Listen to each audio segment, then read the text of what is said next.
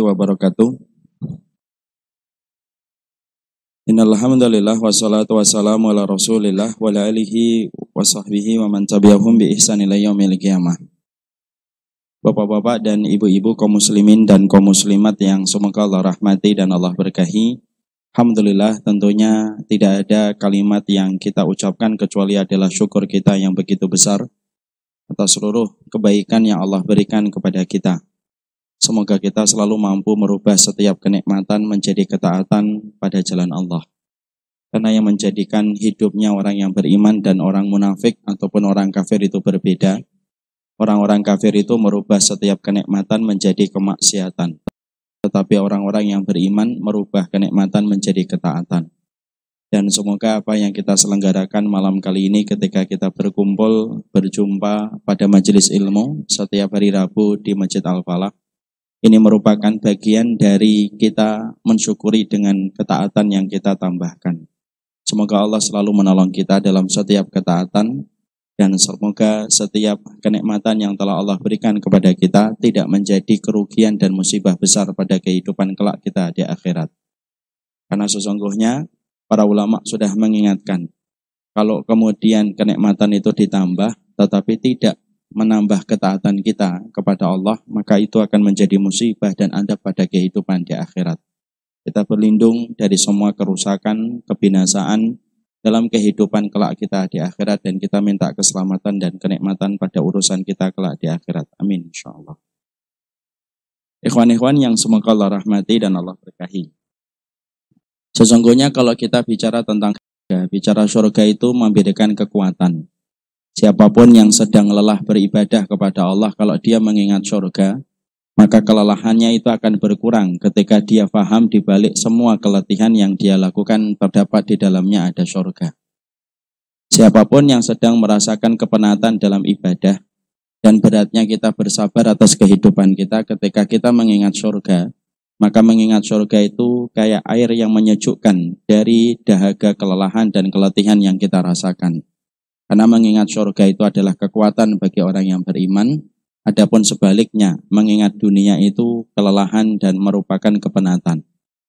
Inilah yang menjadikan kita memahami Allah tidak pernah memerintahkan kita dengan kata perintah bergegas kecuali kepada satu tempat yang bernama surga.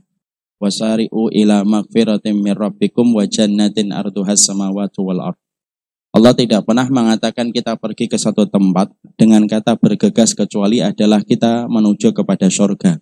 Karena sesungguhnya surga itu muara dari semua ibadah dan ketaatan yang kita lakukan pada kehidupan di dunia. Inilah yang menjadikan kita membahas tentang kitab 175 Jalan ke Surga, supaya setiap kepenatan saya dan antum, kelelahan kita ketika mengikuti kitabullah dan sunnah, itu akan mendapatkan penawarnya, yaitu adalah ketika kita mengingat surga. Tempat yang dituju oleh orang yang beriman dan orang yang bertakwa kepada Allah.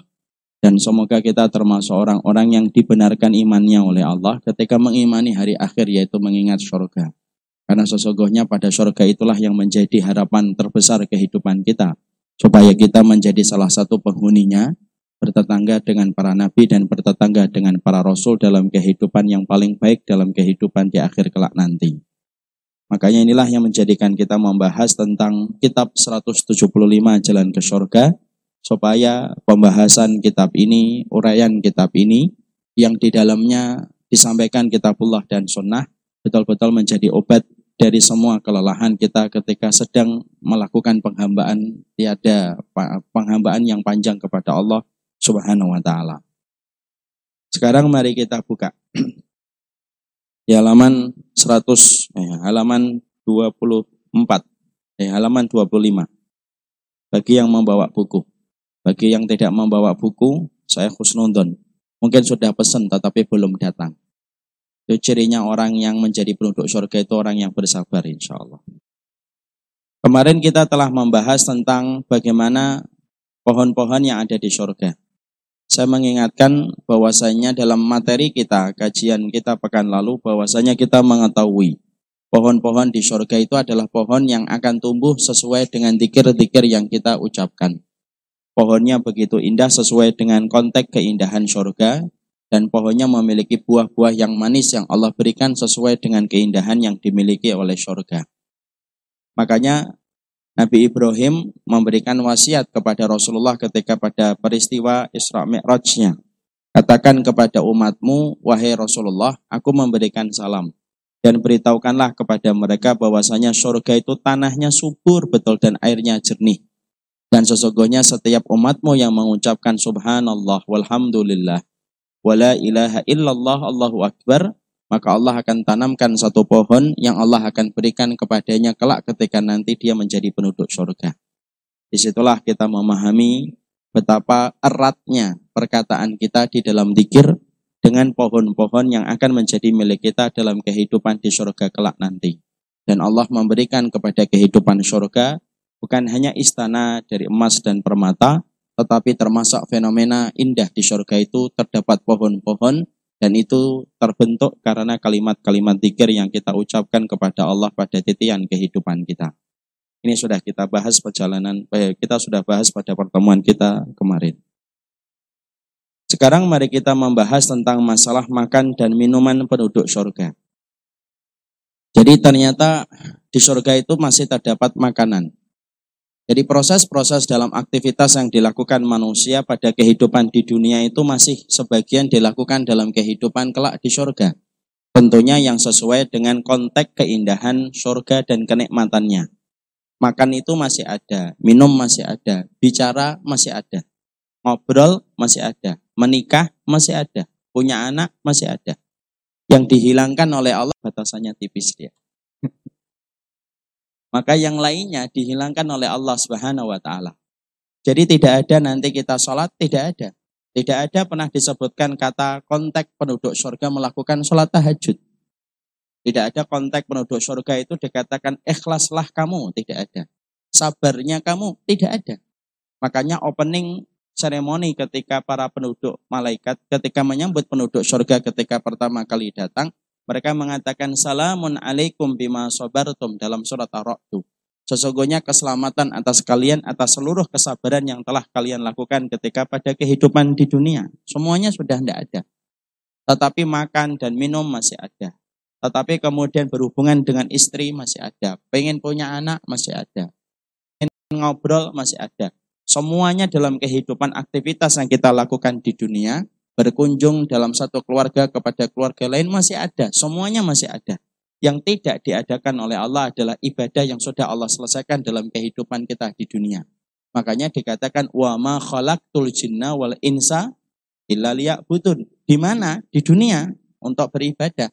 Di akhirat bukan tempat ibadah. Di akhirat itu tempat ganjaran dan balasan dari seluruh apa yang kita tanam pada kehidupan di dunia. Makanya ikhwan, Orang mukmin itu ketika memandang kematian itu memiliki dua selimut pada hatinya. Ada selimut takut dan ada selimut harap dan senang. Selimut takut kenapa? Karena kita tahu kalau kita mengingat mati di baliknya itu ada surga dan neraka. Kadang-kadang kita takut wajar. Kenapa kita takut pada kematian? Karena kita khawatir amalan kita belum cukup dan kita khawatir jangan-jangan tobat kita belum nasuha yang diterima oleh Allah untuk membukakan pintu surga untuk kita. Kadang-kadang kalau itu yang muncul, kita takut pada kematian. Tapi kemudian kita tidak hanya memiliki sifat takut, ada sifat yang kedua yang disebut dengan sifat roja, harap, senang. Kenapa orang yang beriman itu senang ketika pada kematian? Karena pada kematian itu merupakan musim panen dari seluruh ibadah kita itu musim panennya nanti ketika kita meninggal dunia dan dikumpulkan di padang akhirat. Saya tidak akan ketemu pahala dakwah saya kalau saya tidak mati dan tidak dikumpulkan di padang masyar untuk bertemu dengan surga. Antum tidak akan ketemu dengan kesabaran antum, keikhlasan antum ketika antum ngaji, kecuali nanti antum ketika meninggal dunia. Karena setiap perkara itu ada musim panennya. Duren ada musim panennya, jeruk ada musim panennya, mangga ada musim panennya, amal ibadah itu ada musim panennya dan musim musim panen ibadah kita itu nanti ketika kita menutup mata dikumpulkan di padang masyar lalu diberikan pahala dan ganjaran atas apa yang kita lakukan di tempat yang terbaik yaitu adalah surga. Makanya itulah yang menjadikan kita orang yang beriman itu mengerti. Kita ini menempatkan antara takut dengan harap ketika kita memandang kematian, ketika di balik kematian itu ada surga dan neraka dalam kehidupan kampung akhirat kita. Makanya ketika kita sudah mengerti bahwasanya surga itu semua aktivitasnya sebagaimana aktivitas kita di dunia, cuma akan ditambahkan kenikmatannya oleh Allah dalam kehidupan di surga kelak, maka salah satu perkara yang kita jumpai pada kehidupan di surga itu adalah makanan dan minuman. Ini adalah salah satu perkara yang Allah berikan kepada salah kepada penduduk surga. Allah memberikan kepada mereka makanan, Allah memberikan kepada mereka minuman. Bedanya apa antara makanan dan minuman penduduk dunia dan penduduk surga? Penduduk dunia itu harus berikhtiar dulu untuk mendapatkan sesuap nasi dan sesuap minuman.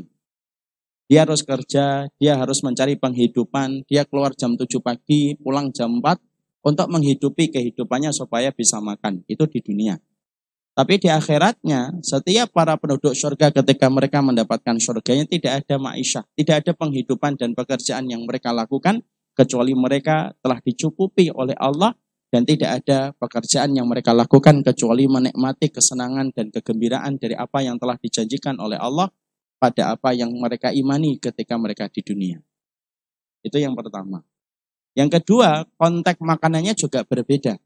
Mungkin namanya sama, mungkin kemudian kemudian kemudian namanya sama, tetapi sifatnya jelas berbeda antara makanan penduduk surga dan penduduk dunia.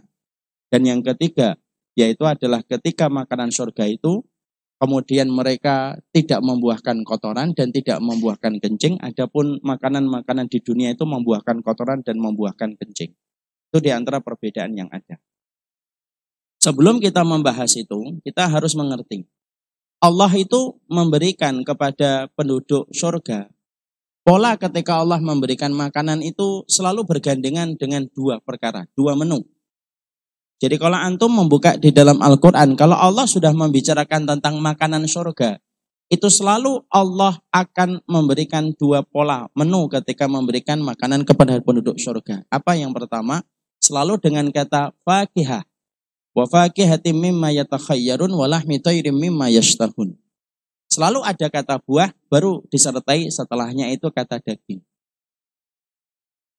Para ulama lalu menerangkan, Allah itu kalau menyampaikan tentang makanan penduduk surga, selalu Allah sebutkan kata buah dulu sebelum Allah menyebutkan kata daging, makanan yang berat. Karena apa? Karena di situlah penduduk surga cara makannya semacam itu. Makanya akhirnya diambil faedah ilmu oleh banyak ulama. Sesungguhnya makan yang sunnah itu adalah buah dulu, baru kemudian kita makan daging dan sesuatu yang berat dari nasi dan lain sebagainya. Makanya saya masih ingat dulu ketika saya SD, saya dulu dokter. Kecil tapi, terkecil waktu SD. Waktu ketika menjadi dokter kecil, saya mengetahui bahwasanya para dokter ketika ada yang mentraining kita sebelum mengikuti kejuaraan cerdas cermat tingkat provinsi, itu para dokter berkata, empat sehat, lima sempurna. Lima sempurnanya apa? Dua. Itu tahun 90-an.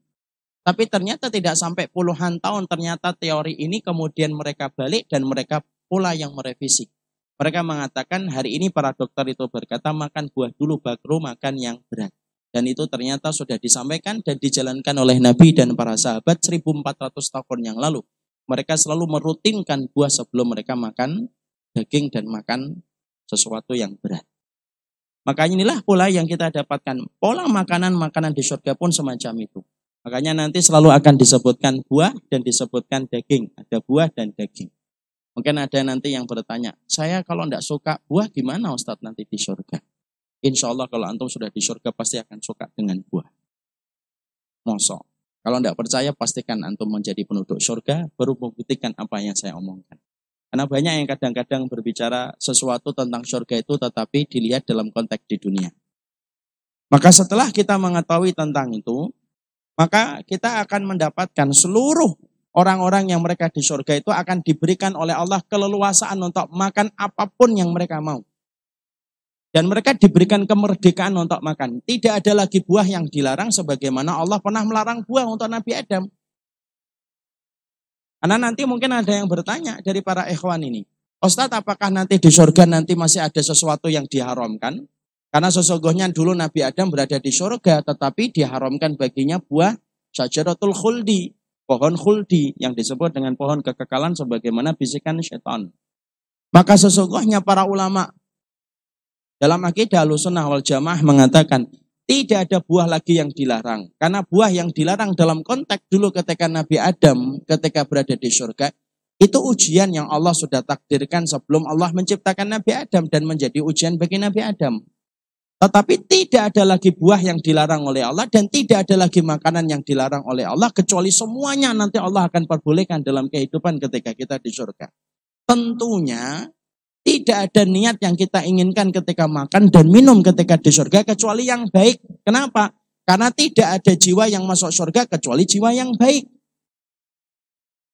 Jadi insya Allah tidak ada orang yang kemudian ingin makan manteh aneh, tidak ada. Saya ingin makan kecoa di surga. Insya Allah tidak ada. Karena jiwa yang masuk ke dalam surga itu jiwa yang baik. Karena kemudian kalau jiwa anak dan jiwanya antum bukan jiwa yang baik, maka kemudian tidak masuk surga. Ketika kemudian penduduk surga sudah dipilih oleh Allah dengan jiwa yang baik, maka sesungguhnya tidak ada permintaan dari penduduk surga kecuali pasti makanan yang baik. Dan itu Allah sudah sediakan di dalam kehidupan di surga.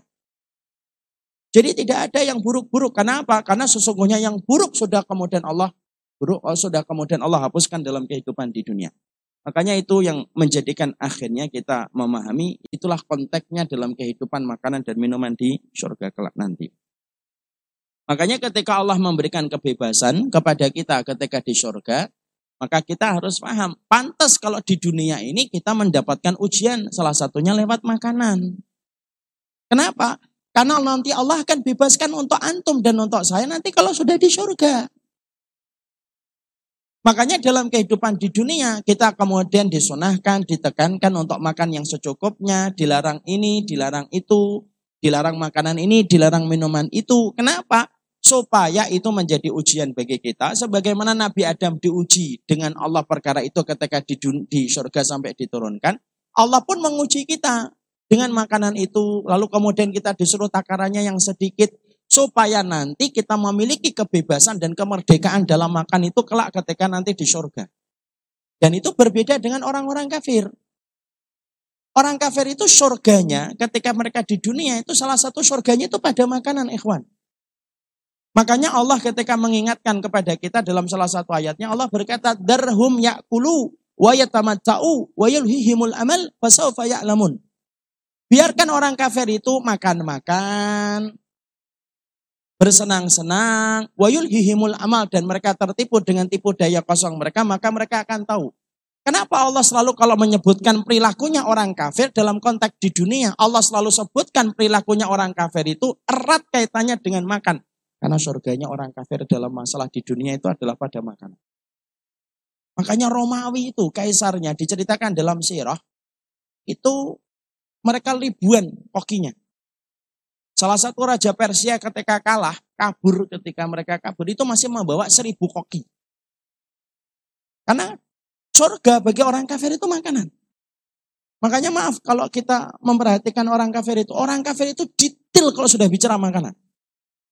Anda perhatikan gayanya orang kafir itu. Kalau sudah makan itu detail. Semakin mereka kaya, semakin rumit. Gayanya mereka makan itu semakin rumit. Kalau orang-orang yang beriman kan makan kan gampang. Adanya orek, ya sudah enggak apa-apa orek. Teh tawar. Itu orang yang beriman. Makanya orang kafir rumit. Mereka kalau makan itu rumit. Makanya kemudian mereka sampai tidak punya kaedah mana yang boleh dan tidak boleh. Tidak ada kaedahnya mereka itu. Walaupun mereka pasti ada dapatkan dalam kitab Taurat dan Injil. Tapi mereka pasti labrak dalam urusan itu. Kenapa? Karena Allah selalu menyebut kata orang kafir selalu identik dengan pola makan mereka yang berlebihan. Makanya maaf ya sampai naruh sesuatu, naruh sausnya, cara membakarnya. Bukannya itu enggak boleh, boleh akhi, tapi jangan berlebihan. Kalau sampai berlebihan itu apa enggak habis waktu kita untuk kemudian melakukan sesuatu yang sifatnya tidak terlalu bermanfaat. Tapi orang kafir itu detail terus. Makanya saya ketika mendapatkan hukumnya, pertanyaan Ustadz gimana hukumnya mengikuti lomba masak? Saya buka gitu di sebuah portal-portal berita itu. Rata-rata lomba-lomba masa itu datang dari orang-orang Eropa. Kenapa? Karena bagi mereka makanan itu penting. Makan itu penting. Bahkan terkadang makanan yang diramu dengan gaya hidup. Jadi orang kalau makan itu ditentukan kelasnya berapa dalam masyarakat. Makan itu bisa menentukan kelasnya antum dalam masyarakat. Menurut masyarakat mereka. Kalau dalam Islam kan enggak ikhwan. Kita disuruh makan bareng-bareng supaya kemudian berkah. Kalau antum makan kok lapar terus coba deh makannya bareng-bareng. Kemudian sunnahnya dijalankan. Tidak ada yang kemudian menunjukkan strata tertinggi dan strata rendah dalam masalah makanan. Itu kalau Islam. Tapi kalau di luar Islam, sampai mereka itu bisa membaca orang ini dalam kelas berapa ketika mereka ditunjukkan attitude mereka ketika makan. Coba. Dalam masalah makan itulah orang kita. Makanya Allah sampai mengingatkan wa yulhihimul amal. Apa? Darhum yakulu. Yang disebutkan oleh Allah itu pertama kali ketika kita disuruh jangan iri sama orang kafir itu apa? Biarkan orang kafir itu senang makan-makan. Biarin mereka. Mereka bisa pergi ke mana-mana hanya untuk ngejar makanan. Akhir. Makanya kalau kita sampai ngejar makanan berlebihan itu, maaf saya ataupun kita semuanya, kok kita berlebih-lebihan dalam masalah makanan, berarti kita menyerupai gaya kehidupan orang kafir ketika sudah berlebih-lebihan. Mau ke mana? Mau ke Bandung, ngapain? Makan cilok doang terus balik. Atau kemudian ngejar makanan jauh. Padahal kemudian makanan itu dalam Islam adalah bagian dari kita menegakkan tulang supaya mampu beribadah kepada Allah SWT. Makanya Allah menjadikan kita suruh sederhana, suruh banyak puasa, suruh untuk menjaga makanan, suruh kalaupun kita punya makanan yang banyak, sepertiganya, sebagaimana kata-kata hikmah kita dapatkan. Semuanya itu apa? supaya kita nanti akan mendapatkan kemerdekaan yang sesungguhnya ketika makan yaitu adalah kehidupan kita nanti ketika di surga. Makanya Allah melarang kita untuk kemudian di dalam makanan tidak memiliki kaidah. Ada kaidah di dalam. Makanya ikhwan saya sampaikan perhatikan betul masalah makan. Karena apa? Kebaikan kita dalam iman itu tergantung dari apa yang kita makan. Makanya Allah memberikan wasiat kepada kita semuanya ya ayyuhar rusulu Kulu minat toyibati wa'malu solihah. Wahai para rasul, makanlah yang baik dan beramal solihlah. Kenapa Allah itu memerintahkan dua perintah sekaligus dalam satu ayat? Makan yang baik, kemudian beramal solih. Imam Ibn Qasir menjawab, karena makanan yang benar, makanan yang halal akan mempengaruhi bagaimana tingkat amal solih yang kita lakukan. Makanya kalau ada orang kok tidak istiqomah, ketika sudah meniatkan kebaikan kok tidak mampu diwujudkan setiap dia meniatkan kebaikan tidak ada yang dicek pertama kali kecuali makan. Kenapa para nabi dan para rasul itu istiqomah? Dijawab oleh Allah pada ayat ini karena salah satunya mereka memiliki cara makan yang bersih dan tidak pernah memasukkan sesuatu kecuali dia pastikan bersih dan halal makanannya dan itulah yang menjadikan mereka mampu beramal soleh dan istiqomah dalam Makanya kalau sampai kemudian kita memasukkan yang haram, makanan itu, maka itulah yang menjadikan padamnya ketaatan kita dan tidak mampunya daging-daging kita untuk memenuhi setiap panggilan Allah dan Rasulnya. Setiap daging kita dan urat syaraf kita sudah tersentuh dengan barang yang haram dari makanan itu. Makanya sampai kemudian Imam Rajab itu berkata, sunnah itu intinya tiga. Jaga niat, jaga dalil, jaga hartamu dari makanan yang haram. Sekalinya kamu tersentuh pada harta yang haram, kamu masukkan pada makanan, kamu suapkan kepada mulutmu, kamu tidak akan pernah tahu kapan kerugian itu akan berhenti dari semenjak kamu memasukkan barang yang haram kepada mulutmu. Hanya maaf ikhwan, kalau ada orang yang mengatakan, saya mengikuti sunnah, tapi ternyata pekerjaannya syubhat, pekerjaannya haram, dia masih campur adukkan yang haram, Wallah, walaupun seribu kali dia ngaji dalam satu pekan, tidak ada manfaatnya dia memproklamirkan dirinya sunnah karena intinya sunnah itu menjaga makanan kita dari sesuatu yang haram dan sesuatu yang syubhat. Itu yang pertama. Makanya kesolihan anak kita sangat tergantung kepada proses makanan yang kita suapkan kepada anak kita. Kenapa anak kita susah untuk melihat kebaikan, susah untuk meninggalkan kemungkaran? Salah satunya karena harta-harta yang dikumpulkan oleh orang tua tercampur dengan yang haram membentuk daging ketika daging itu terbentuk menjadi dewasa daging itulah yang memadamkan setiap nasihat yang ditujukan kepadanya Kayaknya kan sudah sering saya sampaikan sebuah kisah yaitu tentang kisah penjual susu yang disuruh sama ibunya untuk menyampurkan susunya itu dengan air tapi ditolak Lalu kemudian anaknya berkata, gimana kalau Umar bin Khattab nanti tahu? Halah Umar ya tahu dia tidur. Padahal Umar saat itu sedang di dinding mendengarkan percakapan mereka berdua. Kalau Umar tidak tahu bagaimana dengan roknya Umar. Gemeter Umar bin Khattab pulang dibangunkan Asim. Asim bin Umar itu saudara dari Abdullah bin Umar. Bangun wahai Asim, bangun besok lamar. Seorang wanita penjual susu rumahnya di sini, di sini kamu katakan kamu adalah putra dari Umar bin Khattab. Pagi harinya datang ke rumah itu lamar diterima.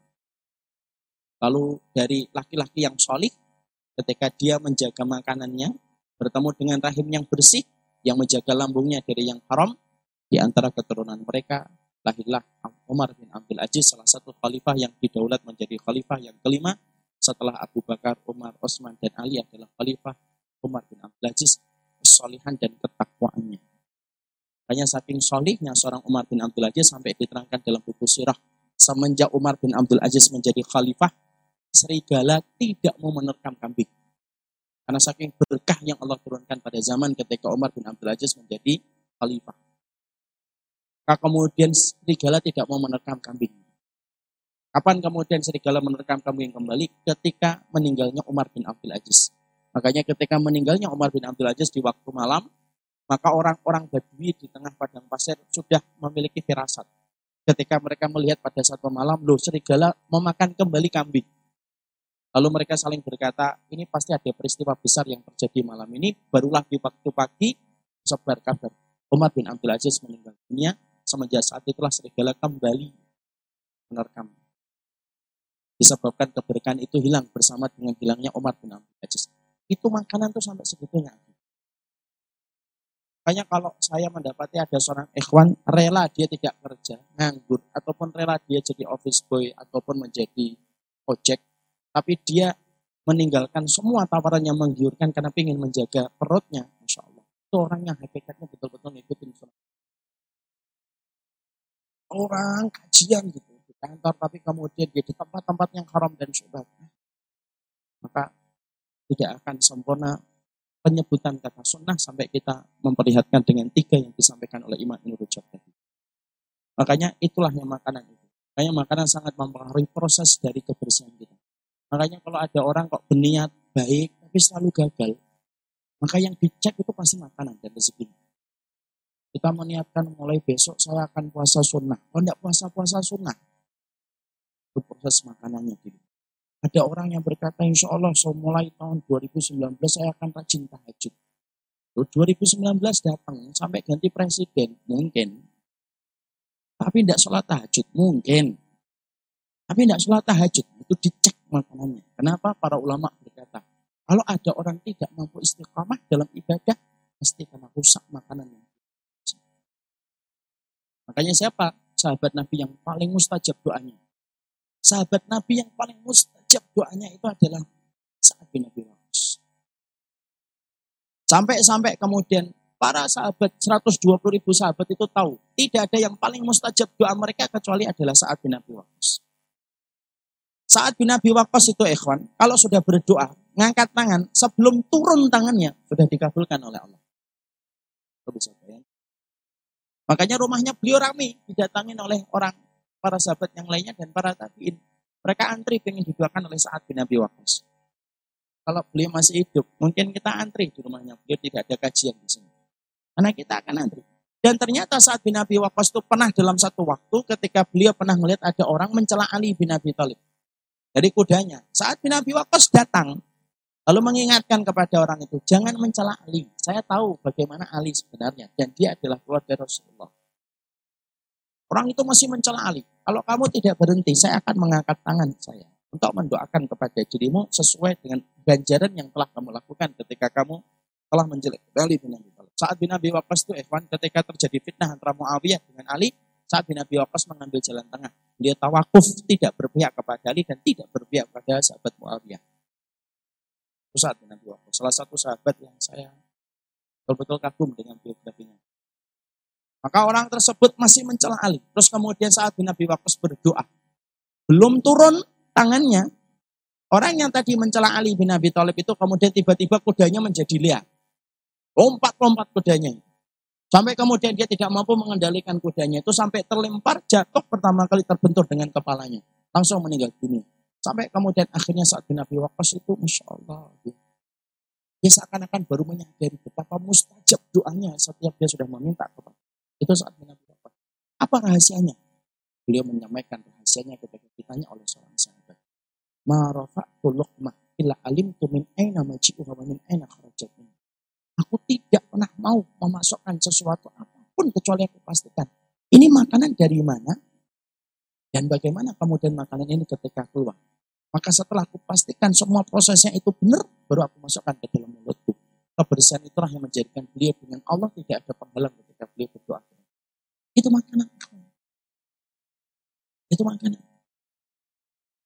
Makanya sampai kemudian kita dapati Rasul itu sangat perhatian sama makanan. Makanya pernah dalam satu riwayat Hasan itu masuk ke rumahnya Rasulullah ketika Nabi lagi sibuk bersama dengan sahabat. Di rumahnya Nabi ada korma-korma zakat. Hasan yang masih belia, masih kecil, makan itu kemudian ngambil korma zakat, dimakan oleh Hasan. Masih kecil.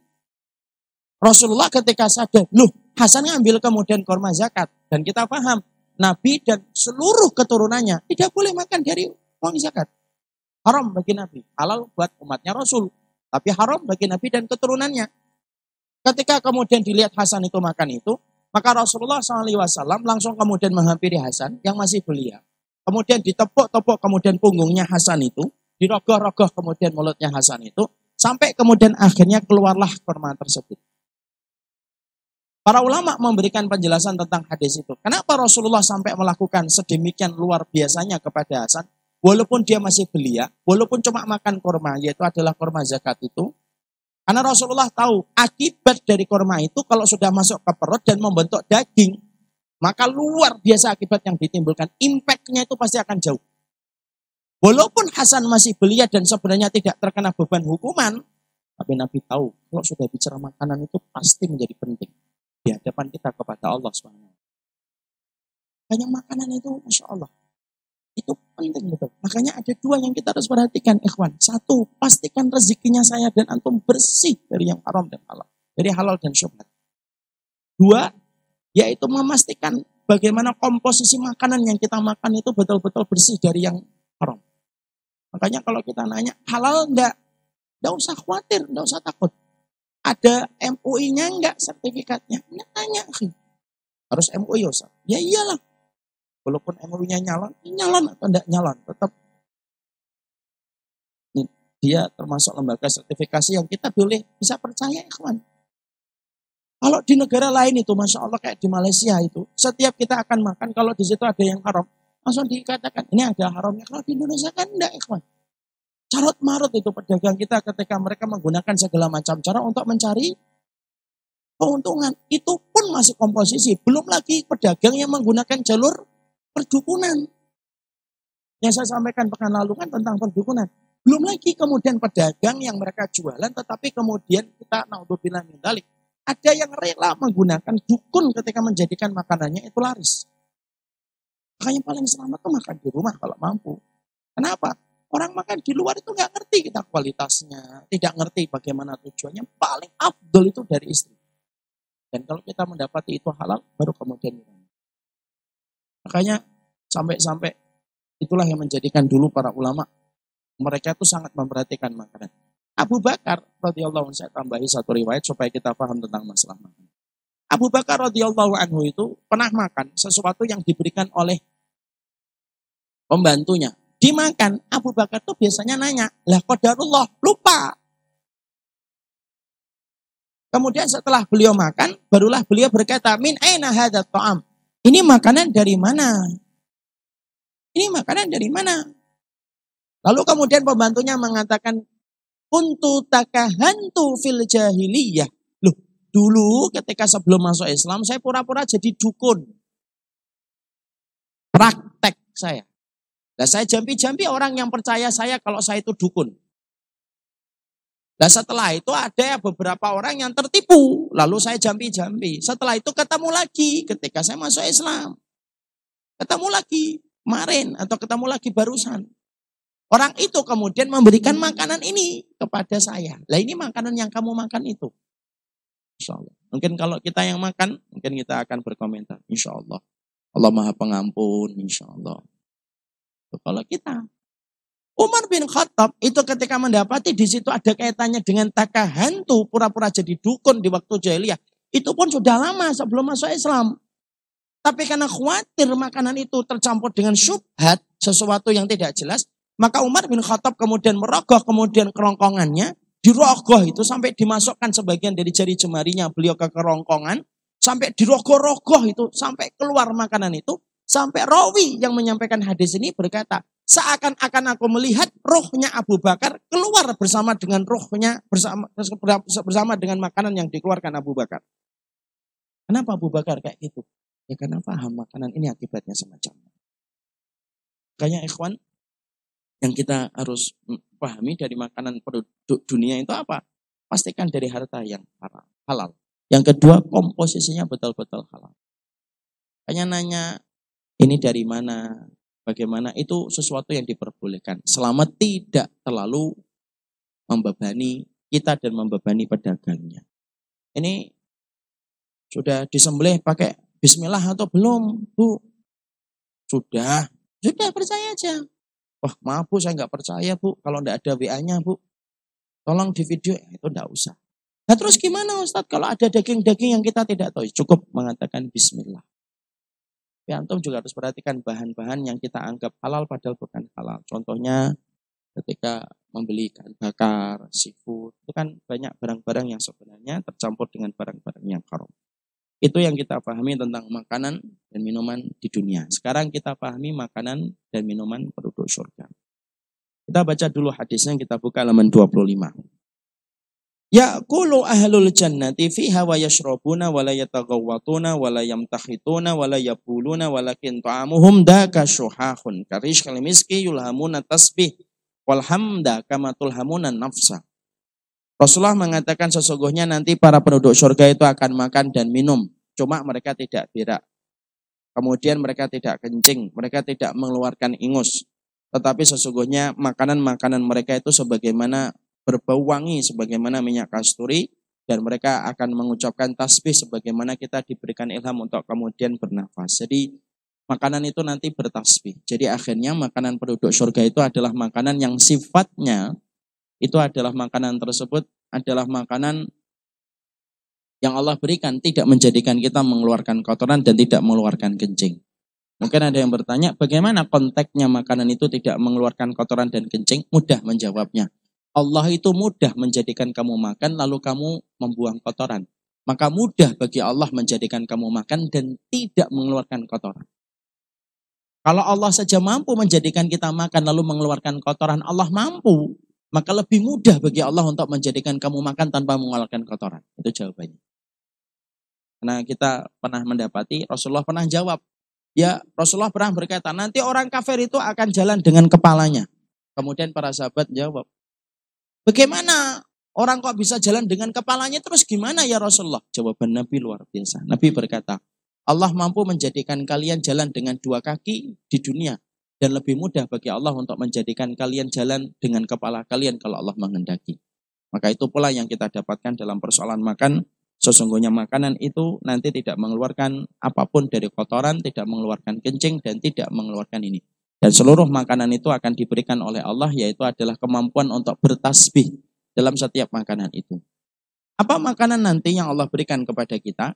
Maka dalam satu riwayat disebutkan makanan nanti penduduk surga itu pertama kali akan diberikan sarapan. Jadi nanti pertama kali ketika kita memasuki surga, Allah akan memberikan makanan itu pertama kali.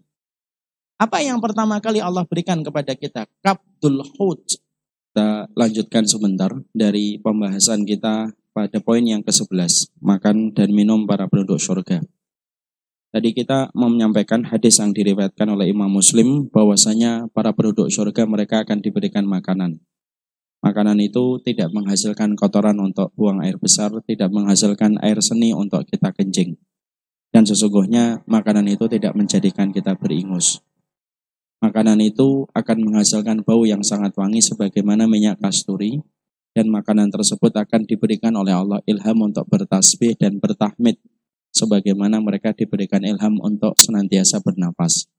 Jadi artinya nanti makanan-makanan itu ketika kita akan konsumsi dari para penduduk surga, makanan itu akan bertasbih dan bertahmid. Makanan itu ikhwan tidak pernah bertasbih dan tidak bertahmid kecuali makanan yang dikonsumsi oleh Rasulullah. Makanan kita tidak pernah bertasbih, makanan kita tidak bertahmid. Kalau makanan yang dimakan Rasul benar, itu bertasbih dan makanan itu bertahmid. Bahkan makanan yang pernah ditaruh racun oleh seorang wanita Yahudi, maka dia pun yang memberitahukan kepada Nabi bahwasanya dia telah beracun. Dan itulah mukjizat bagi Rasulullah SAW. Manusia nanti akan mendapatkan makanan yang semacam itu ketika mereka nanti di surga. Makanannya akan diberikan oleh Allah ilham untuk bertasbih dan bertahmid. Maka saya akan menyampaikan tambahan yang tidak disebutkan pada kitab ini. Apa makanan pertama kali penduduk surga? Disebutkan dalam Sahih Bukhari makanan yang pertama kali Allah berikan kepada penduduk surga itu adalah kabtul khut. Kabtul khut itu adalah hatinya ikan paus. Kalau kita bahasakan dengan bahasa makanan di dunia. Jadi hatinya ikan paus. Jadi pertama kali seluruh penduduk surga itu diseragamkan dulu makannya. Jadi mereka tidak mengambil makanan dan tidak mengkonsumsi makanan yang mereka mau langsung. Sebagaimana ada opening orang ketika baru pertama kali masuk surga, maka ada opening makanan juga. Ada makanan opening yang diberikan oleh Allah kepada penduduk surga. Dan yang pertama itu adalah hatinya atau hatinya ikan paus. Itulah yang dikatakan Nabi ketika Nabi ditanya oleh salah satu laki-laki Yahudi yang bertanya kepada beliau tentang makanan penduduk surga. Maka kemudian setelah makanan penduduk surga itu diberikan hati ikan paus, maka siangnya diberikan oleh Allah yaitu adalah dipotongkan sapi dari surga yang akan kita makan. Yuk kalumin atrofiha. Yuk kalumin atrofiha itu dimakan dari pinggirnya. Dari pinggir kakinya naik ke atas. Sampai habis dan itu merupakan makanan yang kedua setelah itu nanti masing-masing kita akan makan sesuai dengan kehendak kita dan tidak lagi seragam satu dengan yang lainnya mungkin nanti akan bertanya kenapa yang pertama kali diberikan oleh Allah kepada penduduk surga itu hatinya ikan paus. Kemudian dilanjutkan dengan daging sapi yang kita makan dari pinggirnya. Maka setidaknya ada tiga jawaban untuk menjawab pertanyaan semacam ini. Yang pertama, Allah menyebutkan di dalam salah satu ayatnya pada surat Al-Anbiya ayat yang ke-23. La yus'alu amma yaf'alu wa hum. Allah itu tidak pernah ditanya tentang apa yang Allah lakukan, tetapi kitalah yang ditanya. Jadi kalau kita nanya kenapa kok makan pertama kali artinya ikan paus? Saya enggak suka, saya sukanya ayam. Saya kalau saya bubur Ustaz, bubur ayam. Nanti makan, nanti makan. Cuma makanan openingnya enggak itu. Maka kalau kita bertanya kenapa makanan pertama kali opening bagi penduduk surga itu itu, maka jawabannya pertama surat Al-Anbiya ayat yang ke-23. Allah itu tidak pernah ditanya, tapi kitalah yang ditanya sama Allah. Ya pangkatnya kita apa nanya-nanya. Kita nggak usah nanya-nanya. Ada nggak kita mendapatkan bawahan nanya-nanya sama atasan? Nggak ada. Makanya tidak ada kan office boy nanya sama presiden. Kenapa kantornya lantainya 27 Pak? Enggak 30. Maka presidennya berkata, emang apa urusanmu dengan kantor? Yang penting kamu membersihkan lantai bersih. Udah itu saja. Dan kalau kita banyak bertanya, maka biasanya mungkin kita akan terancam di PHK secara sepihak. Kenapa? Banyak bertanya.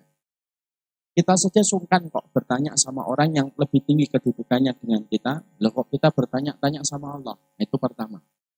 Jadi jawaban yang pertama, kenapa sarapan kita yang pertama itu jantung atau hatinya ikan paus, kemudian yang kedua itu sapi dari surga yang dimakan dari pinggirnya.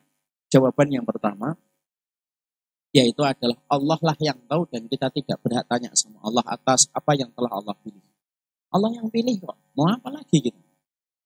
Tapi apa yang Allah pilih pasti berisi dengan kenikmatan ketika sudah dalam konteks di surga. Dan tidak perlu ragu untuk itu. Dan ilmunya kita tidak sama dengan ilmunya Allah. Jangan memaksakan ilmunya kita sama dengan ilmunya Allah sampai kita harus paham semuanya. Saya sampaikan, Ikhwan, setiap perintah dan larangan itu terbagi menjadi dua. Ada yang kita pahami hikmahnya, ada yang kita tidak pahami hikmahnya. Yang kita pahami hikmahnya, mampu kita sebutkan hikmahnya. Contoh, kenapa kita tidak boleh minum khamar? Karena minum khamar menghilangkan akal sehat kita dan pikiran-pikiran normalnya kita. Dilarang.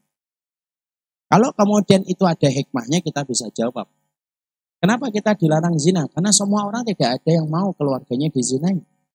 Kenapa kita tidak boleh mengambil hartanya orang secara sepihak dan dolim? Karena kalau antum dilakukan kayak gitu, antum tidak terima. Itu secara hikmah bisa diketahui. Tapi tidak semua perintah dan larangan Allah itu bisa kita nalar dengan hikmah akal kita. Kenapa? Karena terbatasnya akal yang kita miliki dan terbatasnya ilmu yang kita miliki dibandingkan ilmunya Allah yang tiada batas.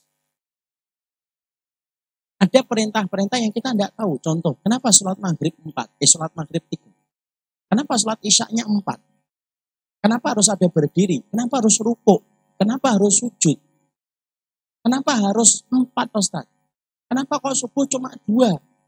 Saya tuh pengen subuh tuh enam gitu loh. Karena saya baru semangat gitu dalam hijrah. Kita tidak mampu jawab, akhirnya yang tahu tentang jawaban dari pertanyaan antum itu Allah. Tapi mungkin nggak Allah memilih sesuatu, menetapkan bilangan tanpa ada tujuan? Tidak mungkin, pasti ada tujuannya. Cuma akal kita tidak nyampe. Kenapa akal kita nggak nyampe? Karena akal kita cuma segini. Ilmunya Allah tiada batas dan jangan memaksakan sesuatu yang Allah ketahui untuk mampu kita nalar dengan akal. Kenapa? Itu namanya lucu. Makanya kemudian kita tidak tahu. Makanya makanya kemudian kita mendapatikan Imam Syafi'i itu pernah bentak seseorang, tetapi yang dibentak jadi ulama. Siapa? Imam Muzani. Gara-gara ngikutin akal. Dia berkata, saya ingin bertanya kepada dirimu, wahai Imam Syafi'i, tentang pertanyaan yang mana pertanyaan itu tidak mampu saya nalar dengan akal. Loh, mendengar pertanyaan itu Imam Syafi'i marah, dibentak. Wih, kamu, sini kamu. Ada Imam Syafi'i itu lembut. Orang dulu dibentak, nurut, datang dia. Karena yang bentak ulama. Kalau sekarang yang bentak guru, wah, jadi panjang. Kayak kasus di Gresik itu kemarin, dibentak, dilarang ngerokok malah. Gurunya dipukuli. Maka kemudian, sini kamu. Kemudian ditanya sama Imam Syafi'i. Kamu coba ngelihat bintang itu. Berapa jumlah bintang di langit? Maka Muzani yang saat itu belum jadi apa-apa berkata, aku tidak ngerti berapa jumlah bintang di langit. Dari apa bintang itu tercipta? Mana saya tahu. Kemudian dilanjutkan oleh Imam Syafi'i. Saya tanya pertanyaan 10 pertanyaan tentang wudhu. Satu, dua, tiga, empat, lima, sampai sepuluh pertanyaan tentang wudhu. Hanya bisa dijawab empat. Yang enam salah.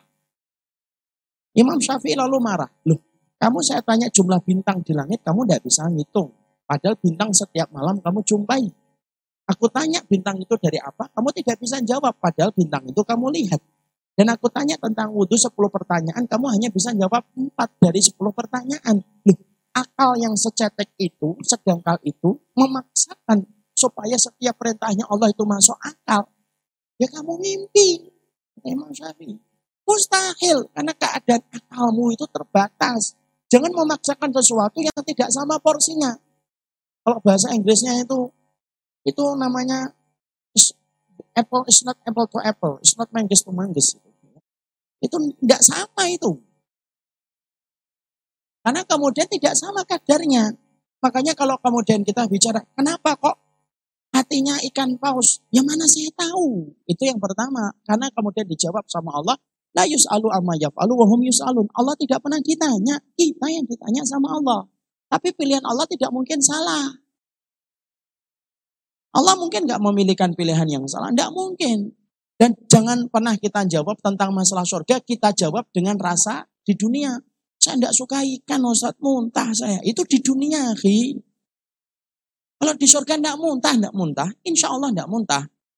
Karena kemudian itu yang kita sering rasakan ketika kita suka menyamakan antara dunia dengan surga. Anak pengennya itu gorengan Ustaz. Gorengan ada, gorengan ada insya Allah. Walaupun di sini tidak ada gorengan. itu yang pertama.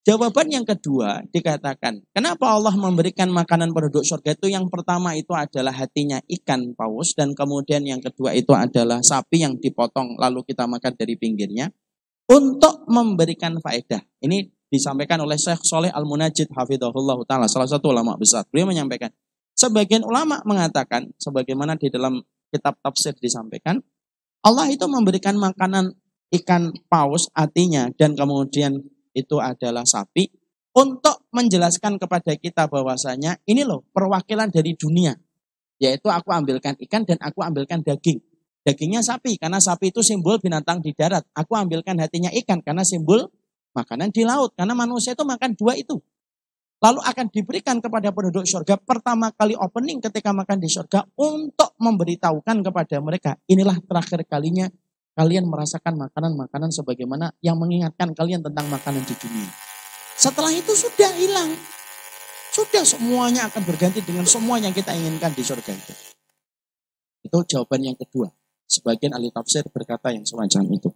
Yang ketiga, kenapa makanan kita itu semacam itu? Yang ketiga, nah, para medis membuktikan bahwasanya memang ikan itu, artinya ikan itu memberikan banyak kesehatan, menetralisir darah, memberikan banyak kesehatan dan itu jawaban yang mungkin yang ketiga yang paling yang paling logis dan paling masuk akal karena sesuai dengan dunia medis. Tapi apa pun itu akhirnya kita paham. Allah itu memberikan makanan pertama kali itu adalah hatinya ikan paus, kemudian yang kedua adalah sapi. Sapi yang dipotong, lalu kemudian kita makan dari pinggirnya sapi itu sampai habis. Karena nanti kita akan diberikan kekuatan makan itu berpuluh-puluh kali lipat lebih besar daripada kekuatan makan di dunia. Sebagaimana kenikmatan makanan itu berpuluh-puluh kali lipat daripada kenikmatan makan ketika di dunia. Makanya dalam riwayat Bukhari sampai diberitakan dagingnya sapi itu dijadikan oleh Allah 7000 kali lipat dari kenikmatan yang pernah kita kecap dari daging sapi yang paling enak itu 7000 kali lipatnya yaitu adalah di surga.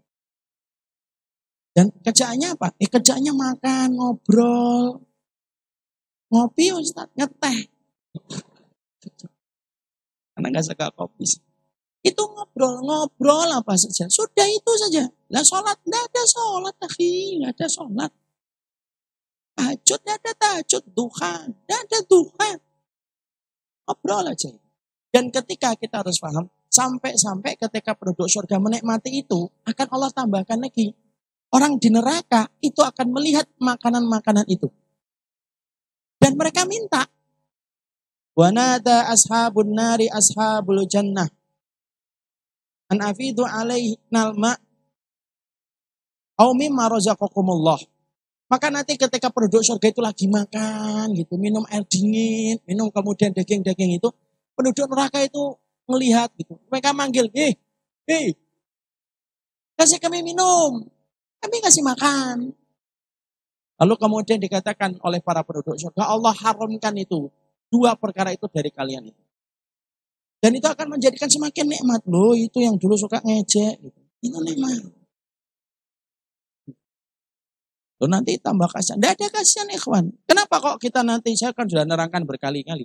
Kenapa kok penduduk surga diberikan kenikmatan bukan hanya melihat yang di atas, tapi juga melihat di dalam neraka supaya menjadikan tambahnya kenikmatan yang kita rasakan bahwasanya dulu ketika kita beriman itu beruntung.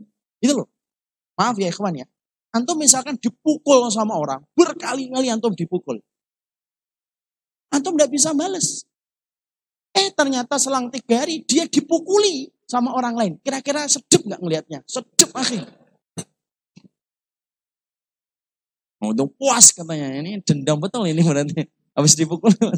Jadi kita itu puas rasanya gitu loh. Oh, itu kan kalian kemarin kamu dolimin saya, sekarang kamu tahu kan rasanya didolimin itu kayak apa? Itu kayak gitu. Itu perasaan di dunia. Makanya orang nanti ketika di surga kalau ada yang bertanya, kenapa kok surga masih bisa melihat penduduk neraka? Nanti kasihan dong Ustaz. Lu kalau kasihan itu bukan di surga namanya. Allah sudah cabut rasa kasihan itu. Allah hasad cabut, Allah cemburu cabut, semuanya dicabut oleh Allah.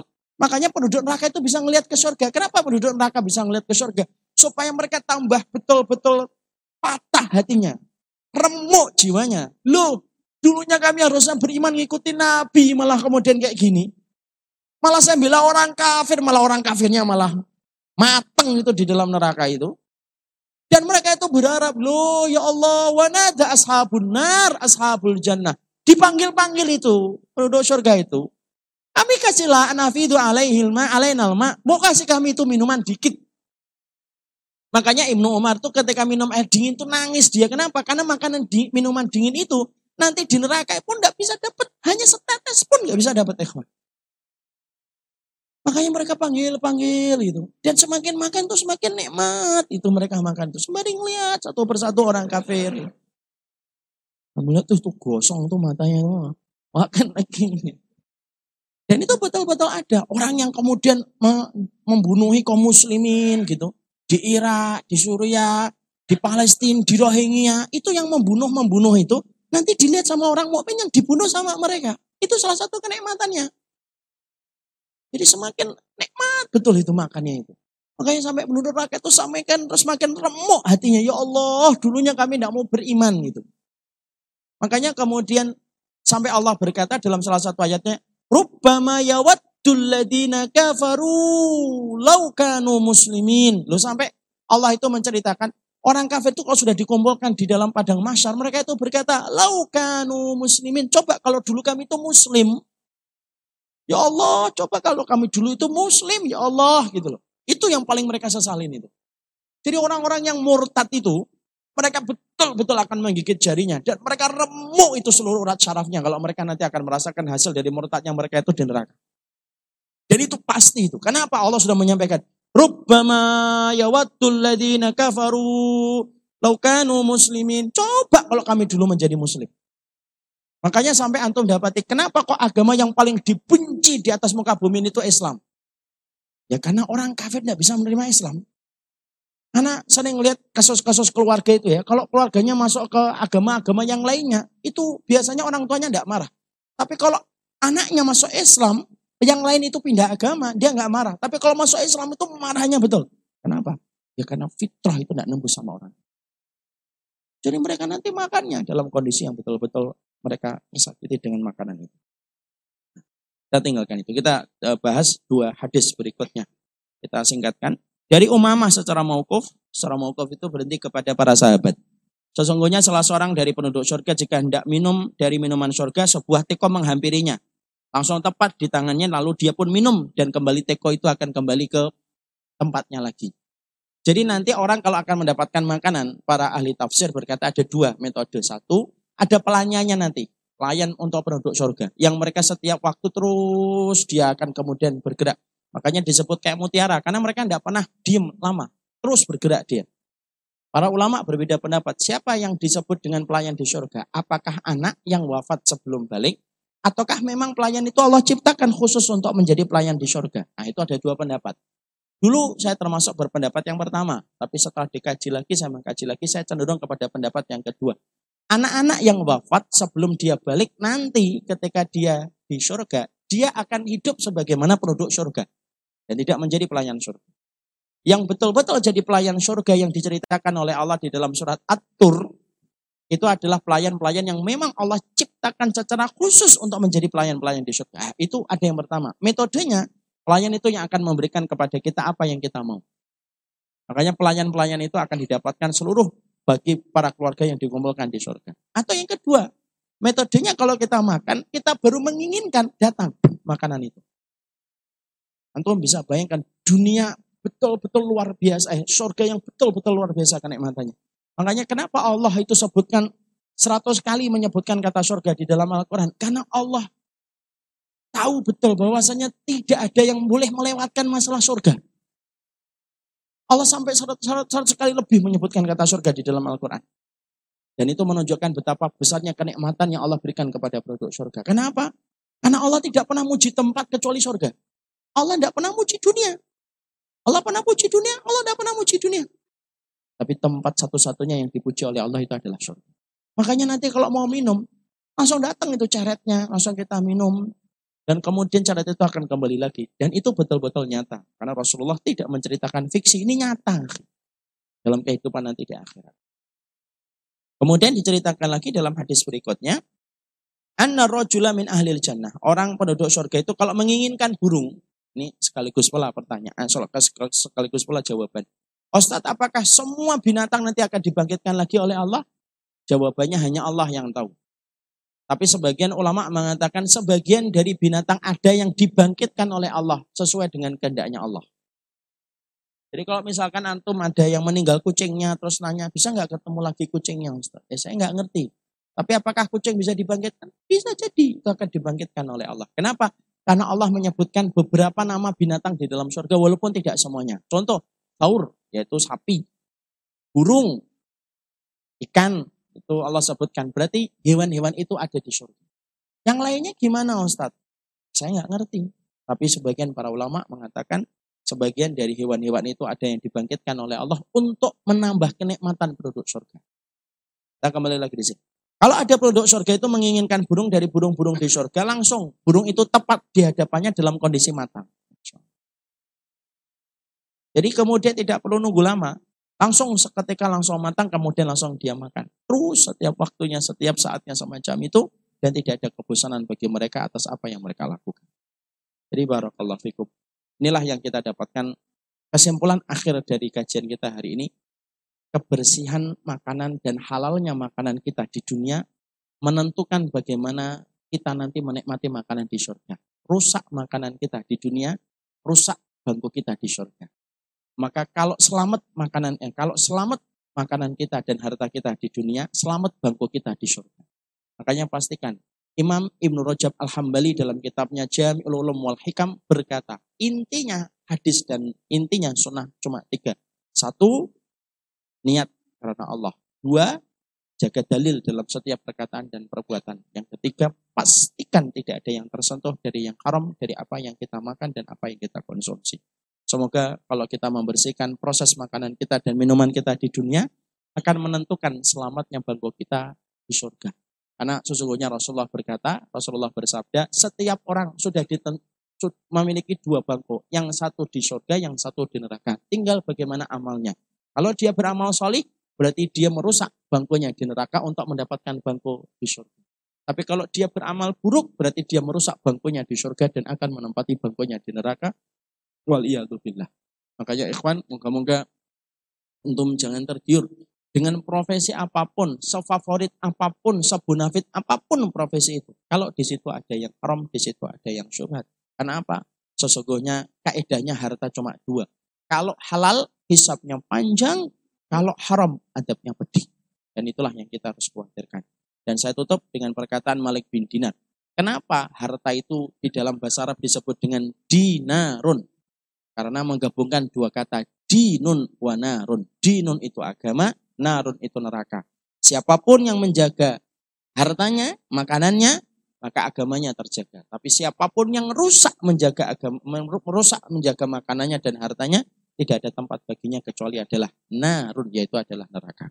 Nabi Adam dikeluarkan dari neraka, dikeluarkan dari surga bukan karena zina, bukan karena membunuh, tapi Nabi Adam dikeluarkan dari surga karena makan buah yang diharamkan oleh Allah satu gigitan tok.